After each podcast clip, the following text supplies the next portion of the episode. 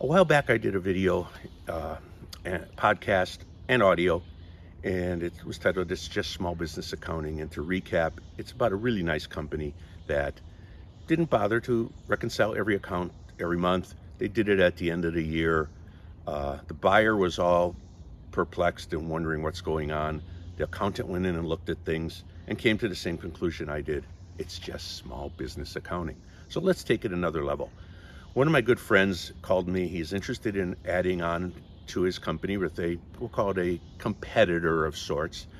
I looked at some of the financial information. I said, what the heck is going on? You look at December of last year, and cost of goods sold was twice the, the monthly revenue.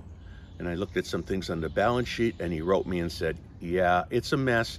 They don't tie together their orders with their material cost. So it's all over the place. And it's like, well, I guess the other company that we've been looking at and working with isn't alone because they have the same problem. Their annual statements done by the CPA look great. The monthlies are all over the place from negative cost of goods sold to 10% gross margin to 50% when they should be at, for materials, about 35 or 40%. And there is no pattern, no rhyme or reason. We think it's sloppy bookkeeping and a combination of mixing cash basis accounting with accrual accounting. And it doesn't give you a good picture.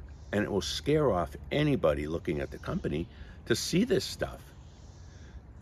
In addition, the CPA has told us well, we take out the guaranteed payment to the operating owner. There's there are multiple owners. Only one operates the company, and in an LLC, you get a guaranteed payment, which is the same as a salary in a corporation. And they take it out at the end of the year and said, you can't do that. Yet, my good friend Mark Hutchinson, a tax whiz CPA, and a friend of mine from Rotary, who used to work for the IRS and is a CPA, both said, that's ridiculous. Yes, you can do that because it's otherwise it's screwing the operating owner. Because let's just say there's a uh, a million dollars of profit and $100,000 is the salary.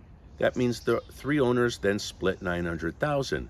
If there's no salary, 333 to each owner, he has just cheated himself out of $67,000 and since his salary would be higher, it would be even a greater difference. The CPA can't seem to answer basic questions. The in-house people can't answer any questions and the owner doesn't understand numbers. It's just small business accounting magnified. Thanks for watching.